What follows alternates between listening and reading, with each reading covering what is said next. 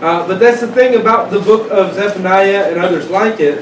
Acesta este un lucru despre cartea lui Zephaniah și altele ca acestea. They seem so small. Se pare că sunt atât de micuțe.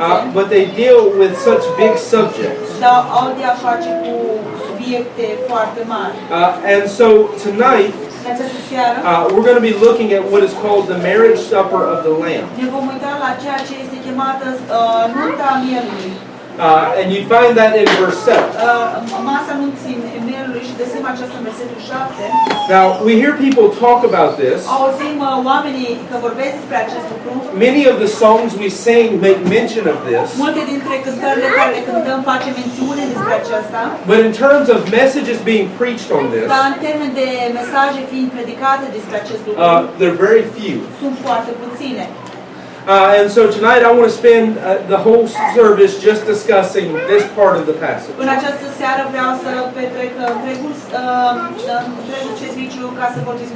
So let's go to Zephaniah chapter 1 and verse 7. Hold thy peace at the presence of the Lord, for the day of the Lord is at hand. For the Lord hath prepared a sacrifice, he hath bid his guest. Face prezența Domnului Dumnezeu, pentru că ziua Domnului este aproape, pentru că Domnul a pregătit un sacrificiu, el și-a chemat oaspeții. Now, what you have between here and verse 9 ce avem între versetul 7 și 9 is all of chapter 19 and I think most all of chapter 20 of Revelation.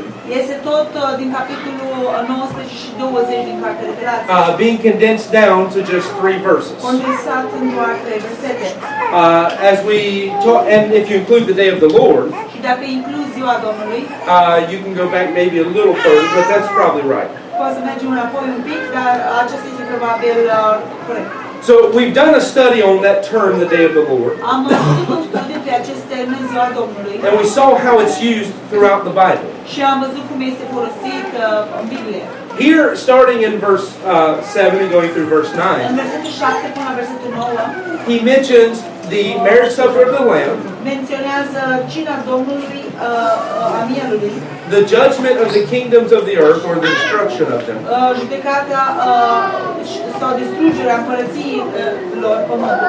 And the battle of the Valley of Armageddon. And so what you have at this point are three huge events from prophecy. Again, Revelation gives it to you across two chapters. But here it's being given in just 3 verses. And so to understand more about this particular event, where he has prepared his feast and called for his guests,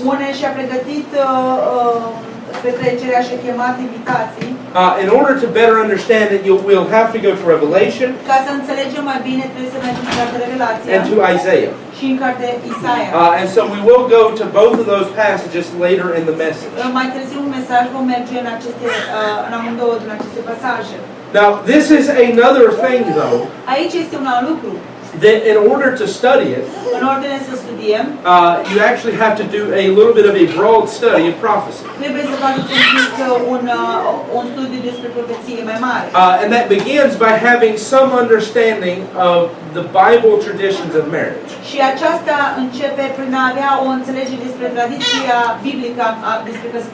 What the custom would have been like for them. Then, for example, in the States, a man proposes to a woman. They set a date for a wedding. They get married. And then after that, they have a celebration with their family after the wedding. We got introduced to Congolese traditions earlier this year.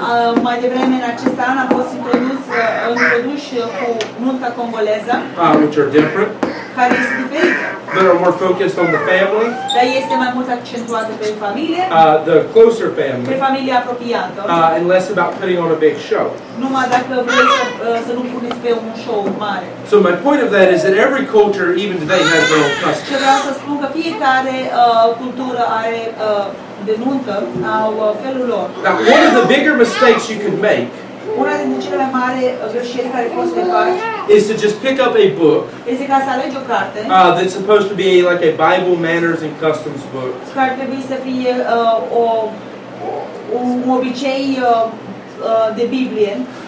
then just take whatever they say and say, okay, this must be what they did.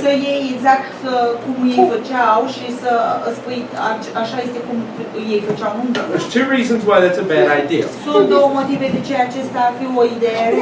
One is that the Bible is a self-explaining book. And so everything you need to know about this will be in the Bible. The other problem is that even if you find somebody who gives you a pretty good explanation, they will put stuff that would contradict the Bible. And therefore you can know that it's not true. It's an opinion. I could give some examples. One is, I was reading today, and they were talking about how when they would come to get the bride, that there would be this big, candlelight celebration with lamps all throughout the city.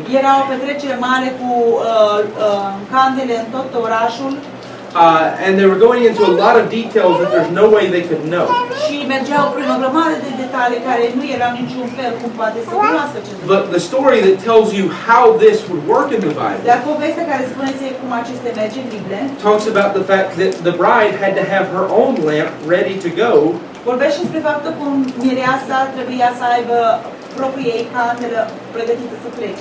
there seems to be no indication of a well-lit city. Otherwise,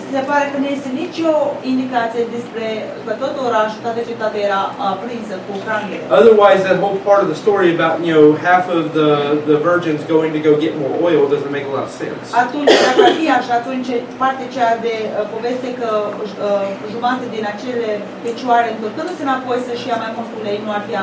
If you have lamps lining the whole path all the way home, it's not a big deal if yours goes out. But even I could give you other stuff about rapture and those things that would contradict that. Because if everybody knows exactly when the bridegroom is coming to get the bride, that kind of contradicts all the passages where no man knows the exact day or hour. So if the whole city's prepared and getting ready to do a parade, that kind of contradicts that. Now,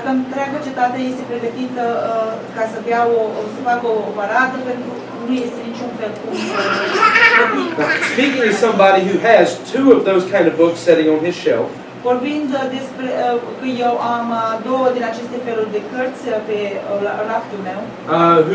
read plenty of different opinions about that kind of stuff,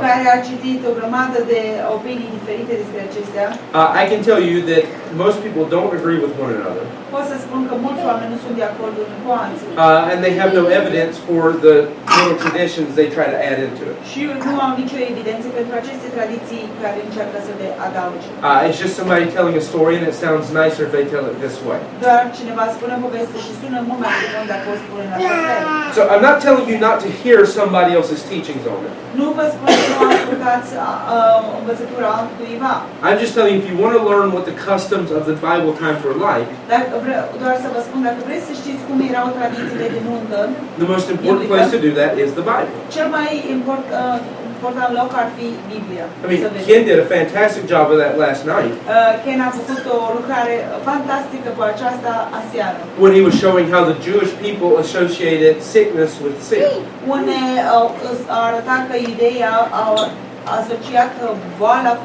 And he gave us multiple passages in the Bible to show that that was their customary idea.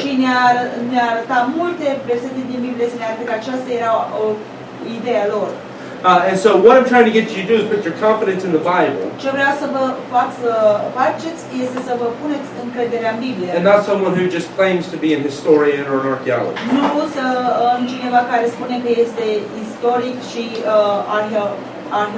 So in that regard, what was the tradition in the Bible? And it is important to understand this because it does help you to have a little bit of an outline of prophecy.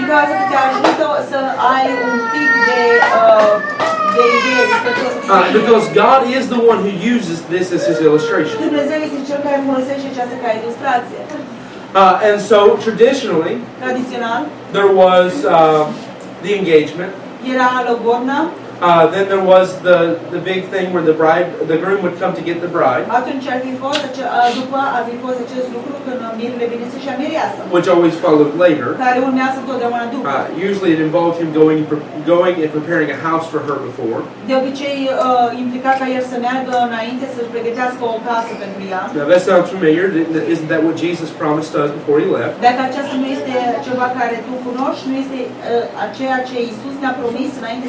if I go to prepare a place for you. I mean,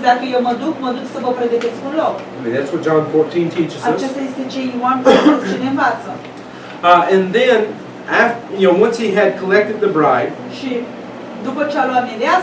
at some point, not long after, there was the big feast where everybody come together. Now, I can show you those examples in the Bible. I mean, concerning the betrothal or the engagement, think about Matthew and Luke. Both of those stories tell us that Joseph and Mary were betrothed or engaged. Luke 2:5, I believe, refers to Mary as being his betrothed or his engaged. Now, the Bible treats this engagement in many ways as if they were married. The main difference being that they did not consummate the marriage. They didn't sleep together. They still lived separate. You see the example of that with Mary. That they were engaged, and for Joseph to end that, the Bible uses the term that he would have had to have put her away. The same term that God uses for divorce. So the Bible treats us very much like you're married, you're just not having the benefits of marriage yet.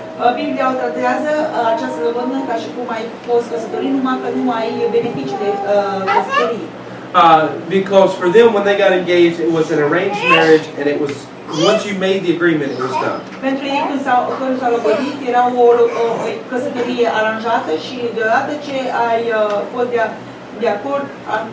So that's giving you a pretty good picture. Since the way God describes His, let's say, engagement to us, is that He has already paid the price for us, and He's given the Holy Spirit as a promise that He will come back to get us. Ephesians 1:13 and 14 explain that very well.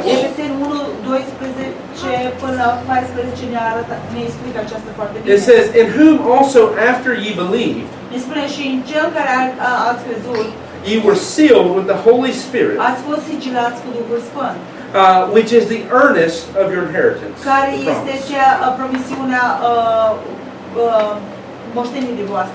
Until the redemption of the purchased possession.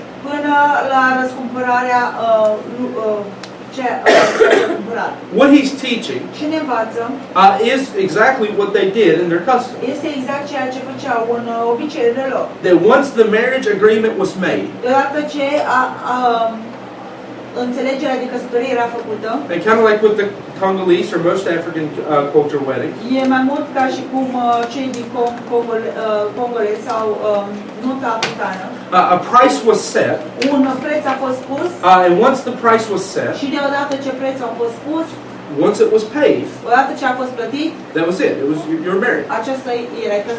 But you're still, for them, they were still in a betrothal period. An engagement. Because the man would not come to get his wife until he had finished preparing a place for her.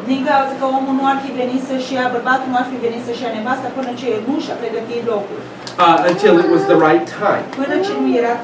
But what he would do was leave some token of his promise. What's called in this verse the earnest. You know, it's like the engagement ring.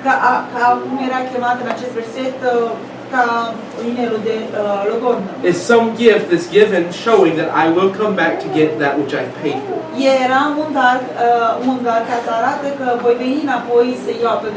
So God says for us, the earnest, you know, the down payment of His promise,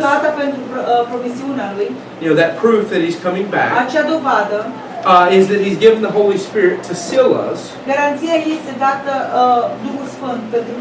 until He comes to take back that which He has already paid for.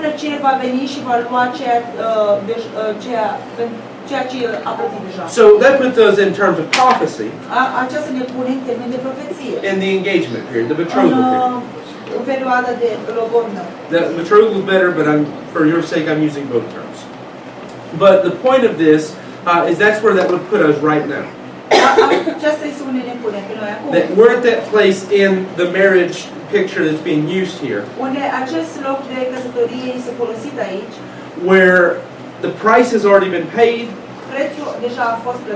the agreement's already made, you know, the gift of the promise, the earnest, has already been given. And that is the evidence that someday the groom is coming back to take his bride. And that means for us there is no next step except for the coming back of the groom.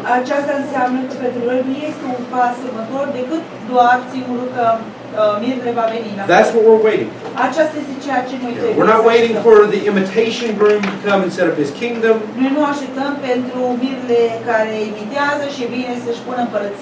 not waiting for the judgment of this world to begin. We're waiting for the groom to come get his bride. That is our next step in prophecy. It's not just our blessed hope, it is the next step. Now, once He comes, you find that also given in the Bible. Jesus used that example in Matthew 25, verse 1 to 13, when He gives what's called the parable of the 10 virgins. And He tells about how that there's 10 virgins waiting for the bridegroom to come. And that you have 5 who go away, and 5 who are there when He comes to get them. Now He's using something that they understand. Again, parables don't hide truth, they reveal it.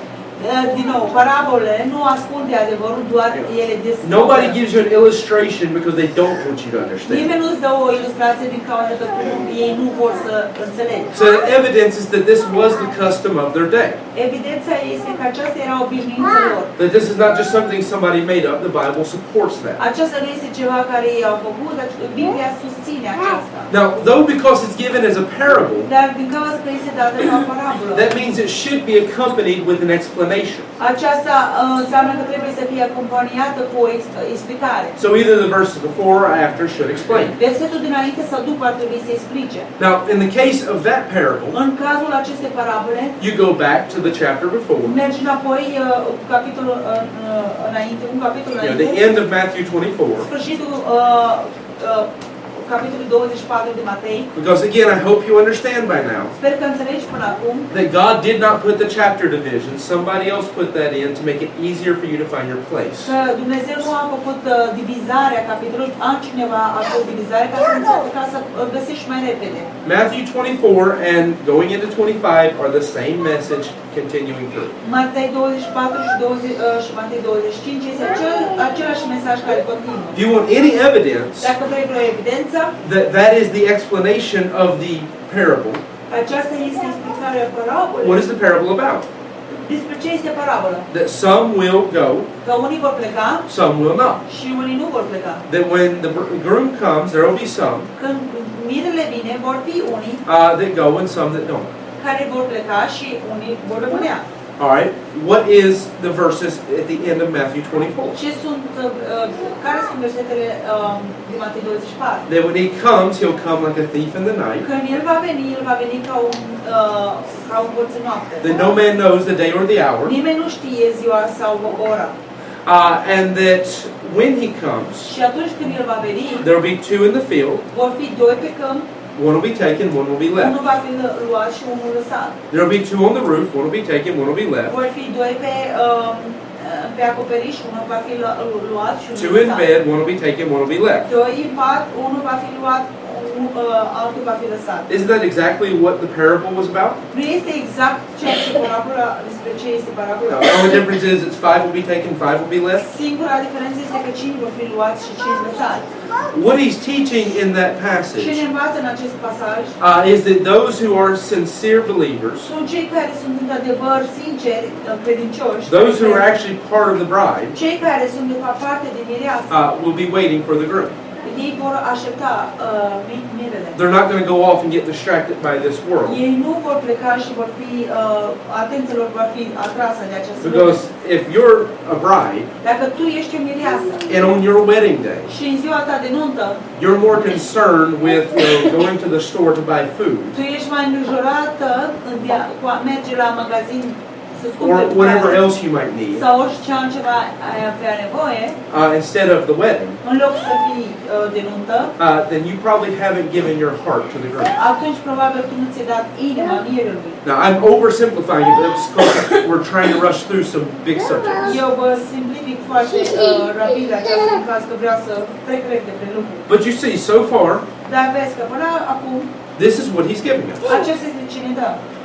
Is that there was the bride price being paid, the gift that a promise being given. So Jesus dying on the cross, the Holy Spirit being given. Now we're waiting for when the groom comes to collect the bride. At that day or hour which no man knows. We just need to be found waiting for Him. Just like so many of those parables about a real servant will be found waiting when the working when the master comes back.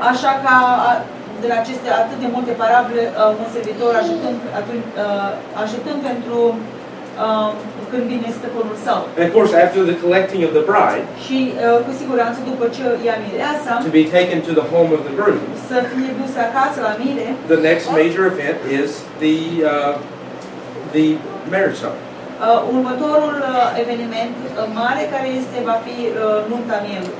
We see two evidences this was part of their culture. One is John chapter number 2. When Jesus attends a marriage supper.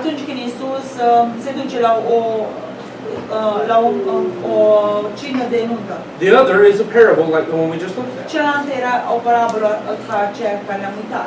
You find it in Luke 14:6-24. That is that parable of the king who's prepared the feast. The wedding feast. And he's calling for the guests who are supposed to come. Which we can see with that to be Israel, but we don't have time to get into that. care putem să vedem că acesta este Israel, dar nu avem timp să mergem. But you see, he calls those guests; they don't come. Dar cheamă pe acești musafiri și nu vin. And so he has room. Și are loc. And so he starts inviting anybody. Și apoi începe să cheme pe oricine care. And even still, there's room. Și iată încă este loc. You find the different places it's given; it gives more information. Găsești în diferite locuri care ne este dată mai multe informații. But you see that here he makes this application that this is the last major event for us.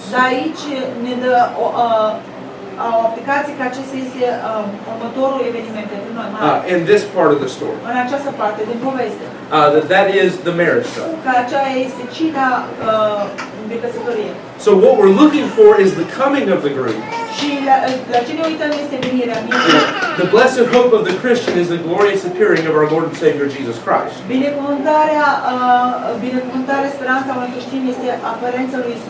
But we know that following that is the marriage supper. So hopefully you see just in that quick look through it that there's actually a lot of great spiritual principle in it. I mean, you see all throughout the Bible that, you know, Jesus refers to the church as being a bride that he gave himself for.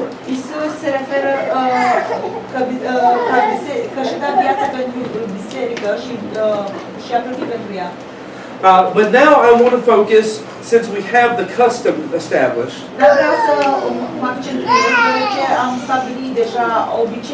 on the marriage supper itself. And so the thing that makes the most sense is to go to Revelation chapter number 19. And I will ask you to mark a place there. Because we're going to go back and forth maybe between Revelation 19 and Isaiah 25. But for now we're in Revelation 19. Let's read verse 6 through verse 10. And I heard as it were the voice of a great multitude, and the voice of many waters, and the voice of mighty thundering, saying, Alleluia, for the Lord God omnipotent reigneth. Și am auzit ceva ca vocea unei mulțimi mari, ca vocea multor ape, ca vocea unor tunete tari, spunând Aleluia, pentru Domnul Dumnezeu cel Atotputernic domnește. Let us be glad and rejoice and give honor to him, for the marriage of the Lamb is come, and his wife hath made herself ready. Să ne veselim și să ne bucurăm și să-i dăm glorie, pentru că a venit nunta Mierului și soția lui s-a pregătit. And to her was granted that she should be arrayed in fine linen, clothed in white, for the linen is the righteousness of saints.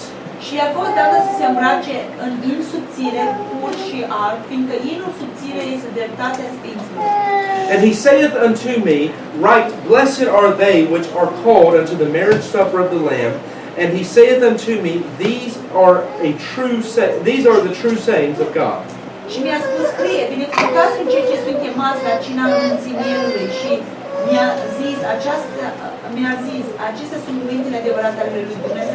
I fell at his feet to worship him, and he said unto me, See thou, do it not, I am thy fellow servant, and thy brethren that have the testimony of Jesus. Worship thy God, for the testimony of Jesus is the spirit of prophecy.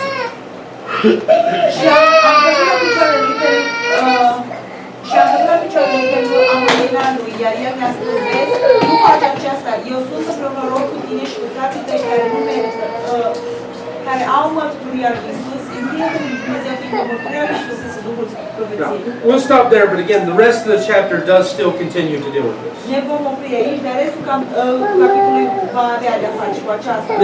At this point, you have a clear definition of where, and if you pay attention to the context, when. Or I should say it backwards. You have a clear definition of when, but you also can see where this takes place. Now, you can figure out what this is about. But Isaiah gives you an even deeper understanding of what it's all about.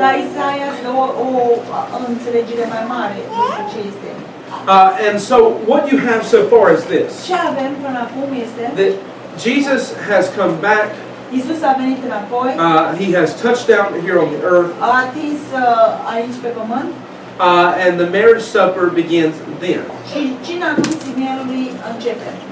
As he's bringing back all that are saved with him at this point.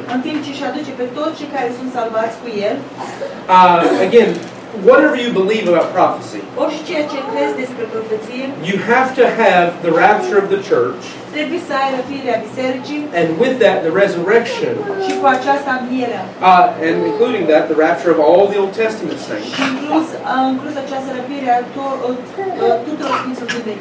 Haven't taken place. Now I say those things because there are some people who make this all about the church. You know, just the New Testament believers. Even to the point that there are some who don't believe that Old Testament believers will be raised at the rapture.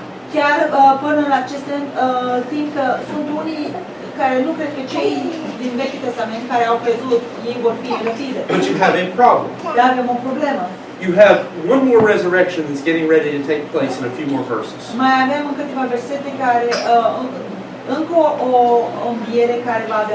that resurrection is said to plainly be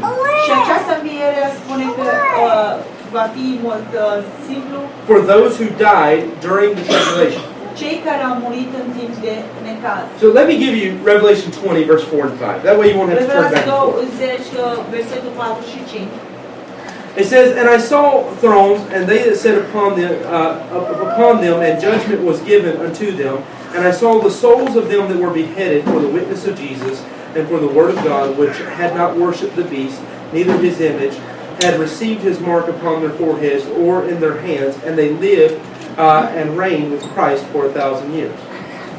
Și am văzut tronul și erau așezat pe ele și le-a fost dată judecată. Și am văzut sufletele celor decapitați pentru mărturia lui Iisus și pentru cuvântul lui Dumnezeu, și care nu-i s-au închinat iar nici icoanei sale și nici nu i-a primit semnul pe frunțele lor sau pe mâinile lor, și au trăit și au trăit cu Hristos 1000 de ani. But the rest of the dead lived not again until the 1,000 years were finished. This is the first resurrection. Dar ceilalți morți nu au înviat până nu s-au terminat cei 1000 de ani. Acesta este cea din tâi înviere. Let me give you also verse 6. Să vă dau versetul 6 de asemenea. "Blessed and holy is he that hath part in the first resurrection. On such the second death hath no power, but they shall be priests of God and of Christ, and shall reign with him 1,000 years. Binecuvântat și sfânt este cel ce are parte în cea din tâi înviere. Asupra acestora moartea a doua mare putere.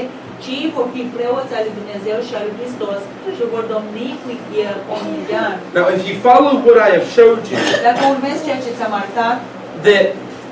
in the beginning of chapter 4,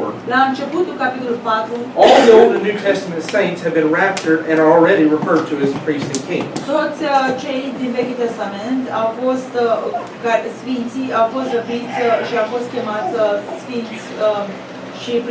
Here he teaches that those who died during the tribulation and those who managed to survive but did not go after the Antichrist, instead trusted God.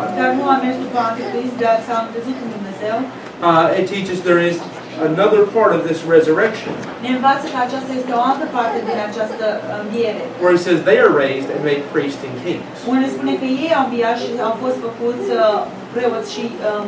Now, if you follow the method I gave you,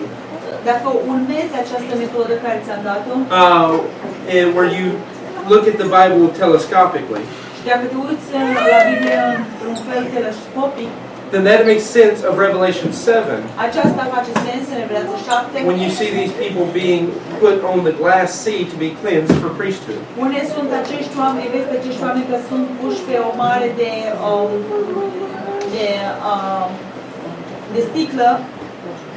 But let's not get there yet, because we're still trying to focus on the marriage supper.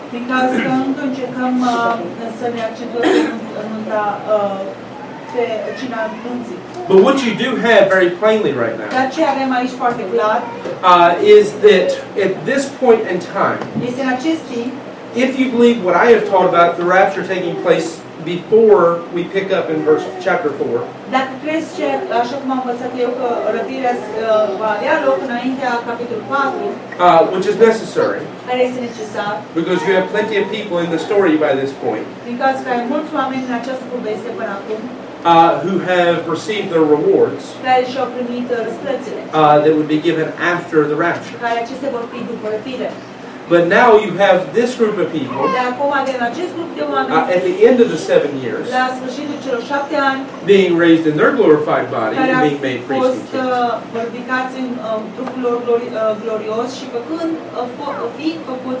kings. The thing is, for those who believe that it all takes place at the end, this says that this is only those that died during the tribulation. Those who were part of that. If you believe that that the rapture had nothing to do with Israel, well, then you don't believe they get any resurrection. Because you're not including them in the rapture, and they're not included here. Not the Old Testament. So my point of that is that when you start looking, the Bible does explain this. But even up to this point, once we get to Isaiah 25, you'll see that this is still included as being part of the marriage supper of the Lamb.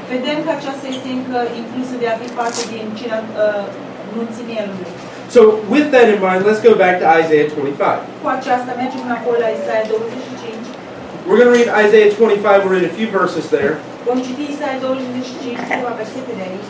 As he also gives us a deeper understanding as to what this is about.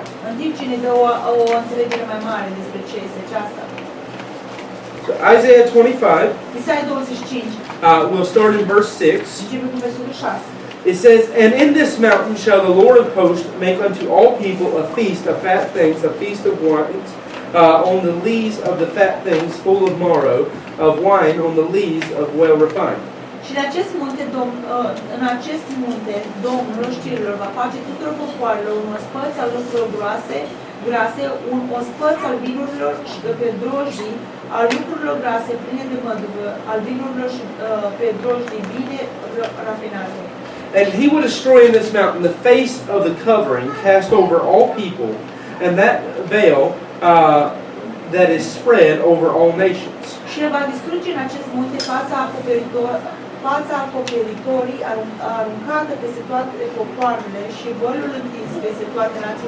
"He will swallow up death in victory, and the Lord God will wipe away tears from all faces, and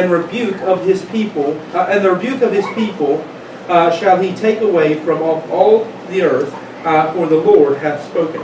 El va înghiți moartea în victorie, Domnul Dumnezeu va șterge lacrimile de pe toate fețele și mustrarea poporului său o va lua de pe tot pământul, fiindcă Domnul a vorbit. While what we see in Zephaniah and in Revelation make this clear, that with the marriage supper of the Lamb, you have all things being put under the feet of Christ.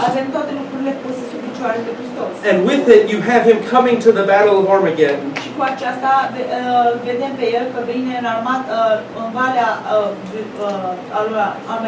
And destroying the armies of the Antichrist. Those are included as part of this.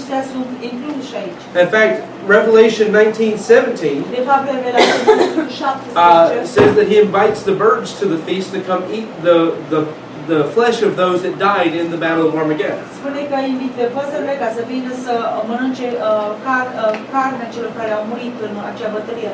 So you see that what we read in Revelation 20 is the fulfillment of what we just read in Isaiah 25 verse 8.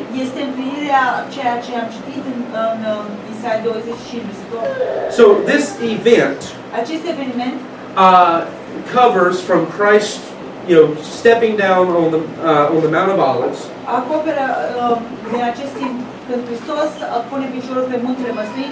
setting his kingdom on Mount Zion,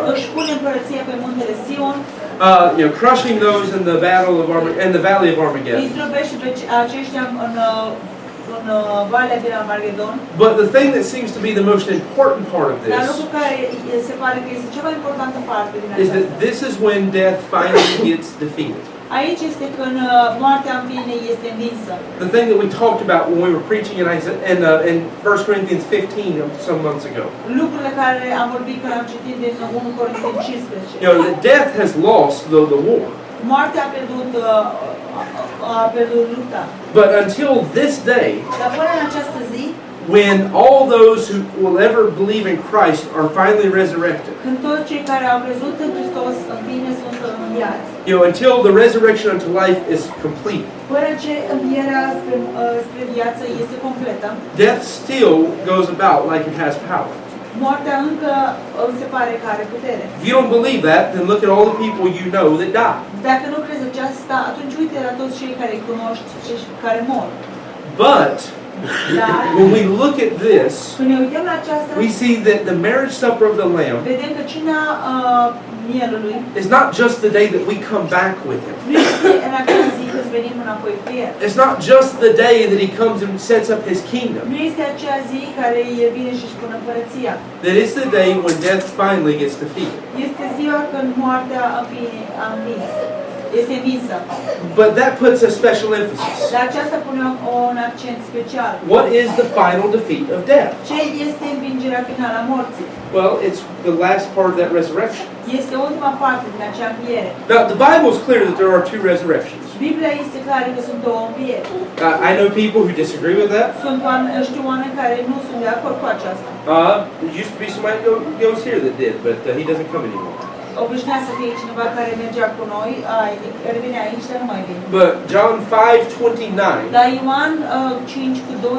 plainly says there's a resurrection unto life and a resurrection unto damnation. That there are two different resurrections.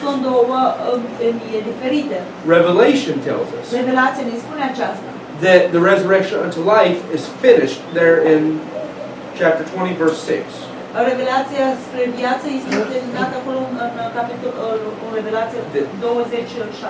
who's going to be resurrected to that glorified body and life eternal .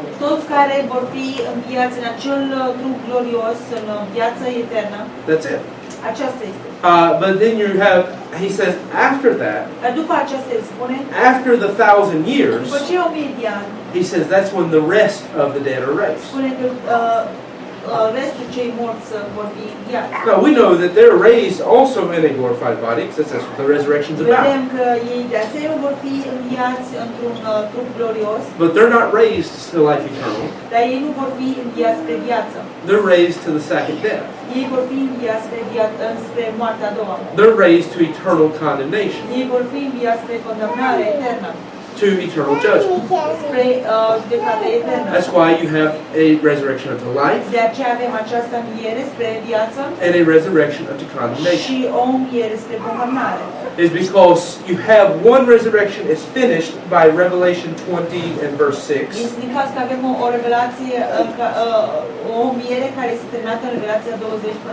And the other takes place at the end of the 1,000 years later on. Let's just say it this way, 1,000 years later. But here's the thing. The defeat of death for all of us is when we receive our glorified body. Death has no power anymore. There's nothing it could ever do. You will no longer be corrupted. And so that's when death is defeated. So when the resurrection unto life is completed, everyone who will ever be raised to life is raised. Death will truly be able to be told, where is thy sting, where is thy victory? Because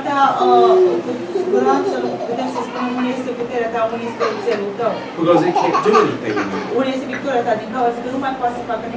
Now that leaves you with the question, though. I've given you a few reasons tonight as to why I don't believe De ce nu cred that the rapture could also be taking place at that point. Că răpirea de asemenea va lua loc în acel, va avea loc în acel timp. I'll give you some easy ones. Vă dau câteva ușoare. One is this. Una este, when he comes back to raise those people, când vine înapoi să învie pe acești oameni, his saints are already with him. Sfinții lui sunt deja acolo cu el. He says that we come back with him. Spune că venim înapoi cu el. I mean, you have Old Testament prophecies saying he'll come back with tens of thousands of his saints. Avem profeția din Vechiul Testament care spune că vine cu cei 10.000 de sfinții săi. You have there in Revelation where it says that when he comes back on the white horse, we come back with him. Aici în Revelație ne spune că vine pe un cal alb, va veni cu ei. So our resurrection has already taken place. Învierea noastră deja a avut loc. The other thing is the same argument I've consistently given. That passage says that resurrection are for those who died during that 7 years.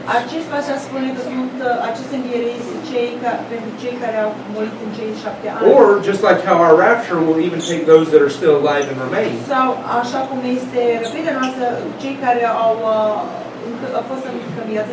He also includes those who did not turn after the Antichrist but instead followed God.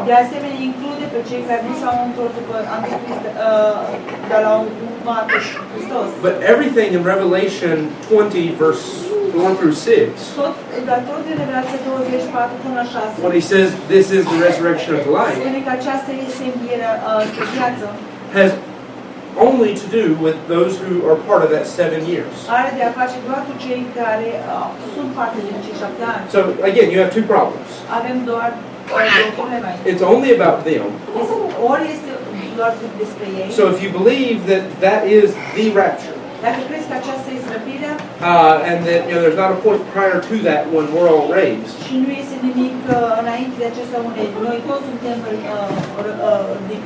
then you're creating a very crazy doctrine.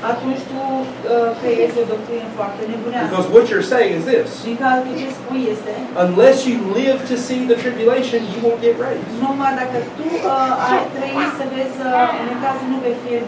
So apparently everybody who's died so far wouldn't make it.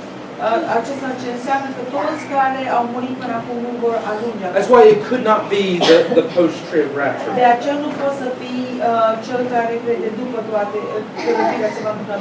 I've already ruined at least one person's whole life.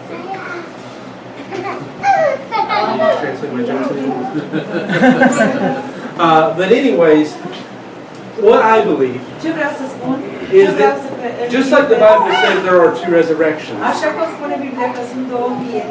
the Bible explains concerning the resurrection unto life and the second coming of Jesus Christ, that when he comes back, he describes coming back to a harvest field. But he says before he can come back to that, he says there must be a former rain and a latter rain. Now, Joel explains that. He says in Joel chapter 2, verse 23 through 25,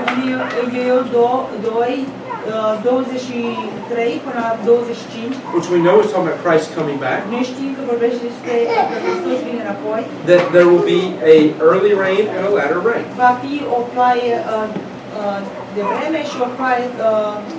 And he says, after that I will restore the years to you that the locusts have eaten.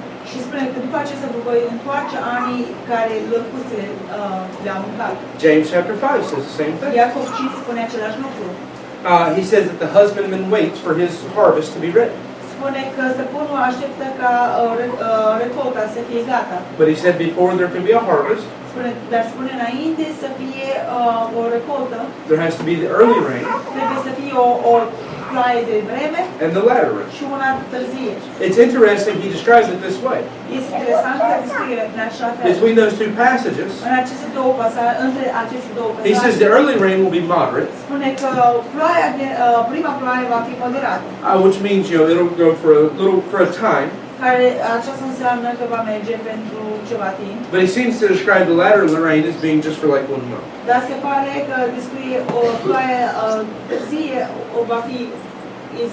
So very short.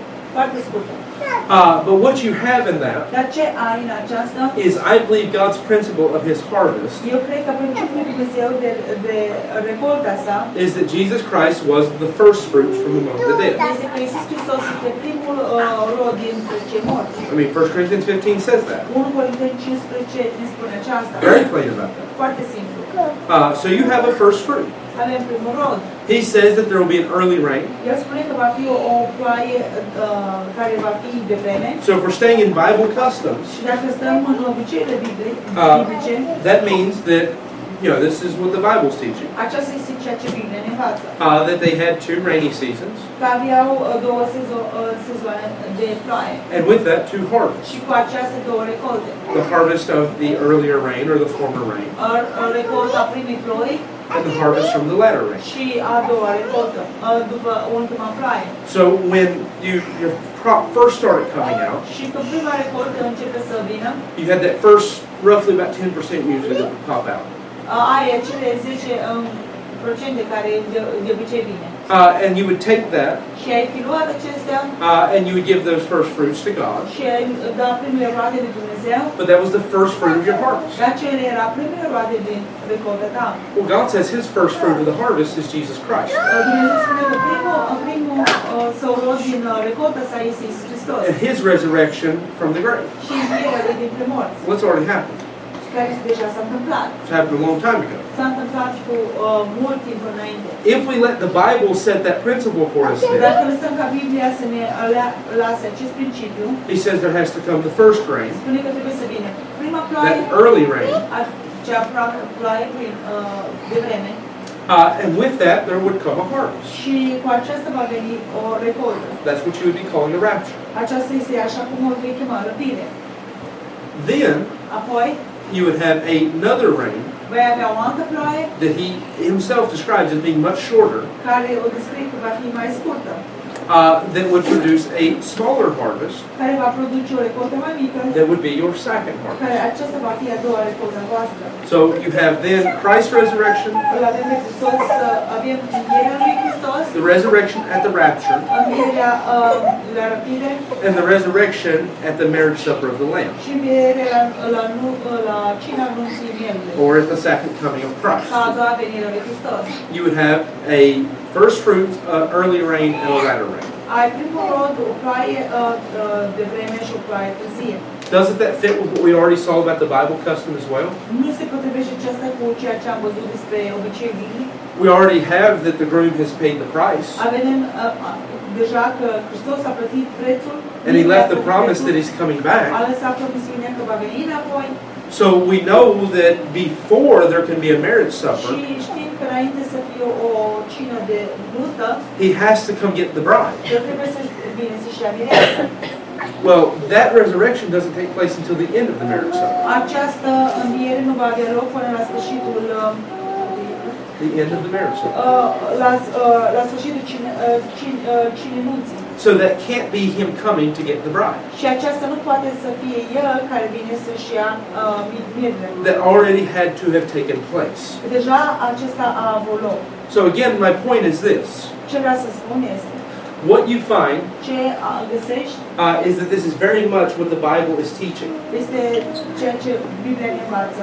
that when it comes to us and our relationship with Christ, He's paid the price, He gave the Holy Spirit to seal us until the day of redemption. That's His engagement ring, so to speak. He went to prepare a place for us. The only thing we're waiting on is for Him to come back to get us. After that is the marriage supper of the Lamb. At the marriage supper, that's when we see that He says He will destroy His enemies. All the kingdoms of the earth will be put under His feet. And He will take that last part of the bride, or those who are saved during tribulation, whatever you would call them. Yeah, most people call them tribulation saints. But saints mean believers of all time. I mean, that's fine, because we call Old Testament believers Old Testament saints.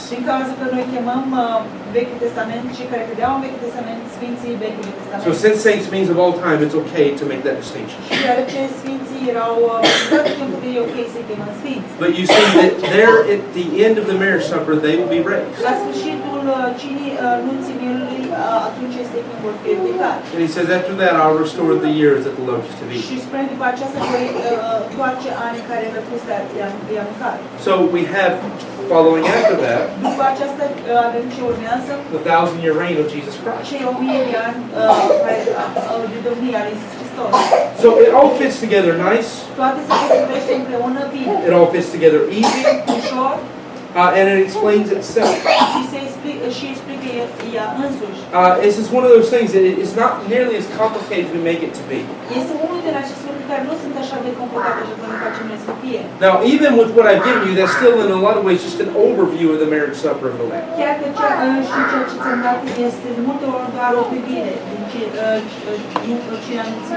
Next week, we will look at him putting the kingdoms under his feet. And if we can fit them both, we will also look at that battle in the Valley of Armageddon.